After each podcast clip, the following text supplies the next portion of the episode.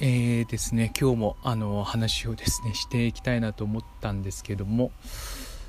まあえー、っとですね、前回ですね、あの私がちょっとこう仕事でこう精神的に来てしまって体調崩したっていう話をしたんですけど、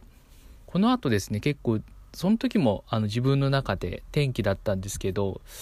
あのその後にですね、もう一つ、まあ、て言うんでしょう、自分の中で大きな転機が3つあったなって思ってて、そのまず1つ目があのちょっと仕事で疲れちゃった時っていうのが第1ポイントでで次の転機がですねあの仕事の内容が変わったっていうことがあってそこでですねすごい自分の中では影響が大きかったのであのちょっと話をしたいと思います。であの1回目その1度目のポイントのあの話についてはですね前回話をしているのであの詳しい内容についてはそちらの方あのお聞きいただければというふうに思います。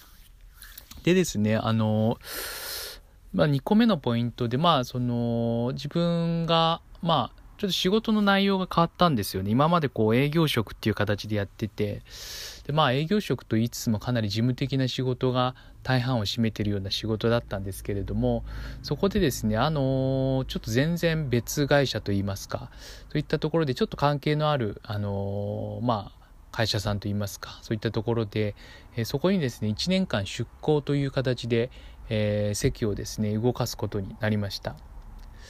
でですね、あの、先ほど言った私の営業職っていう、まあ、職種が全然変わったんですよね、そこで。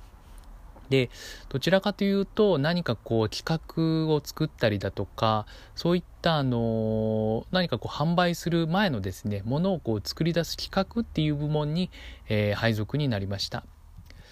で今まではですねどちらかというとまあ今までのその人生もですねここまであの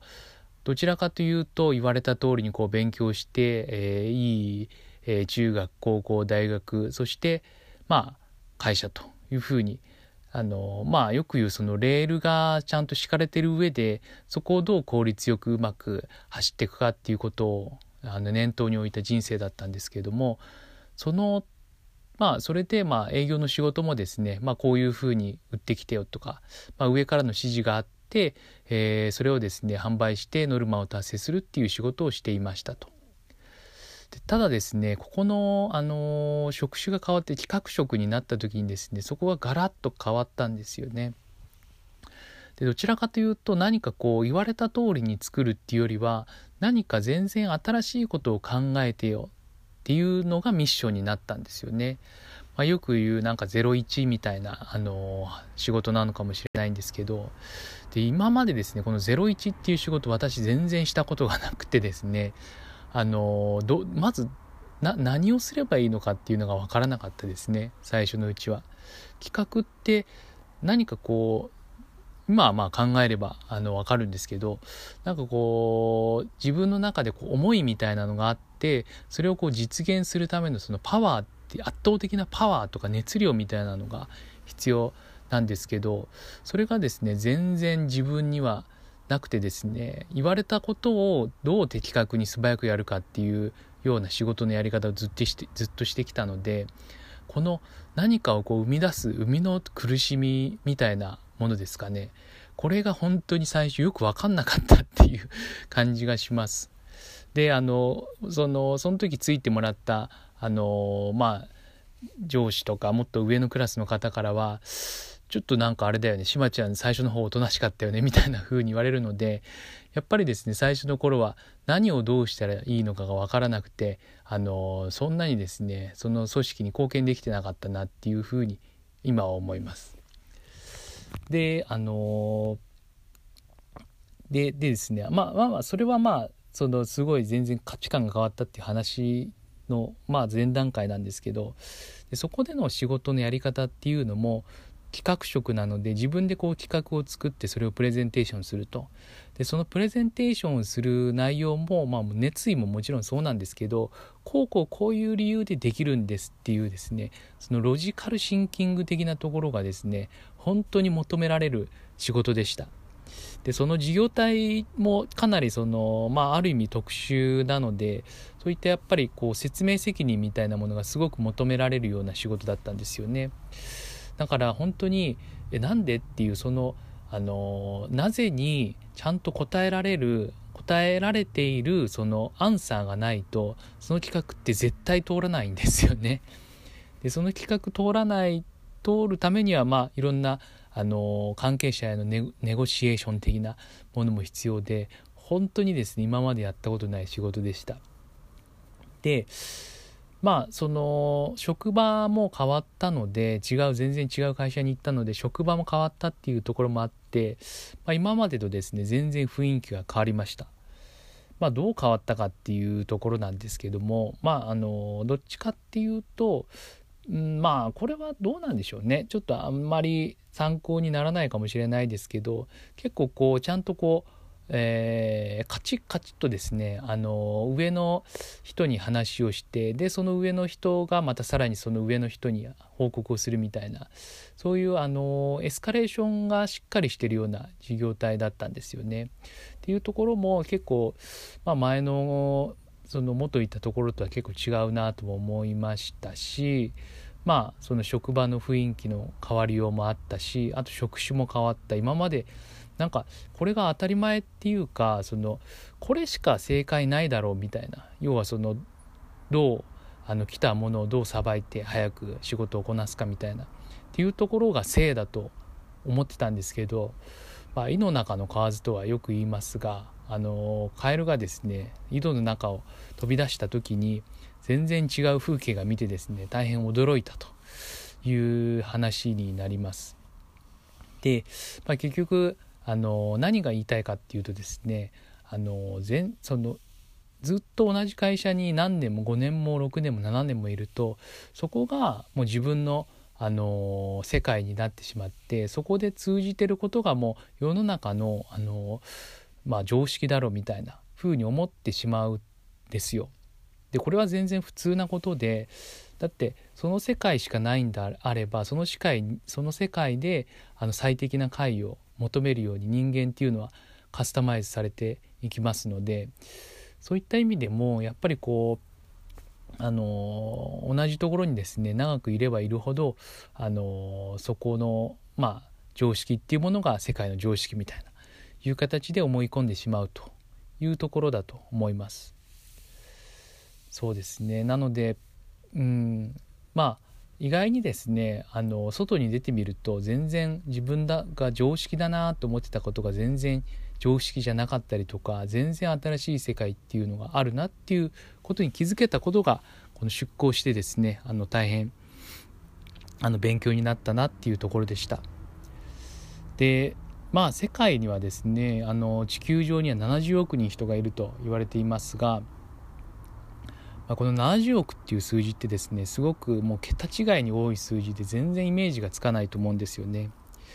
で私がこの70億っていう数値分の、まあ、自分は1位じゃないですか。世の中には全然多くのたくさんの人がいて、まあ、その人分のまあ価値観だとか考え方があるっていうことなのでそれをですねこの70億っていう数値をどうにかですねこう身近に感じてもらいたいっていう自分も含めてですけど感じたいっていうのがあってあの考えた例があるんですけどあのこのご飯って食べるじゃないですか。あのお米ですね。炊きたてのお米お茶碗にのりますよね。であのかなり、まあ、日本人ですからかなりお米っていうのが身近に食卓の中にある身近なものとしてあると思うんですけどでこのですねあのお茶碗にあの米粒本当にちっちゃな米粒あるじゃないですか。あの米粒が何粒あると思いますか？これがですねあの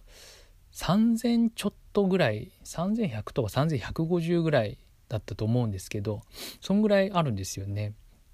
結構あのうちわに3000粒もあるんだと思うと結構多いなっていう私は感覚だったんですけど。でこのお茶碗1杯の1粒が自分だとしますよねでまあお茶碗1杯だけ見てもあと3,000人いるんで3,000粒あるんでかなりあのー、わそそんなにあるんだっていう感じだと思います。でこれをですねあの毎食朝昼晩絶対お茶碗米あの1杯分ついてきますっていう食事を仮にですねもう0歳から100歳までやったとしますよね。その生活を。毎食毎食お茶碗でご飯出てきます。それを100歳までやります。でこの人生を この人生を20回繰り返すと70億になるんですよ。その粒々の数とですね70億粒あると。こう聞くとですねものすごい大量の米分の自分は1なんだなっていうのがなんとなくわかるかなっていうふうに思うんですよね。はい。なのでまあそれ分の1だし世界にはもっとそんな70億粒ぐらいのあの人間がいてそれぞれの価値観があってっていうことなのでなんかこう自分の周りって自分の会社の周りとかってせいぜい100とか200ぐらいだと思うんですよね。もっと少ないかもしれないですけど。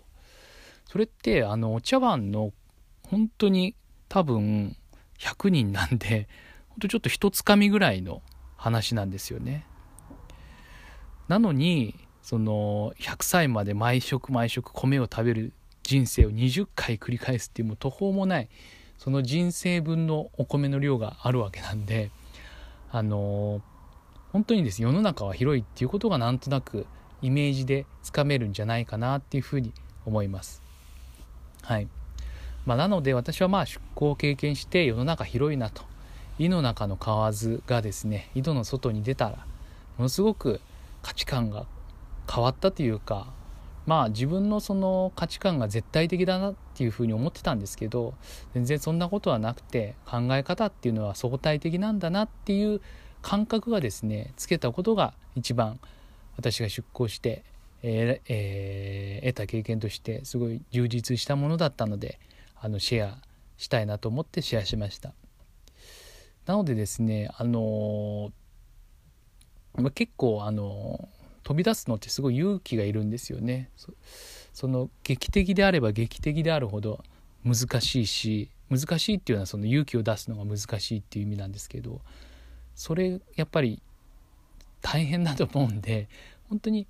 まあそういう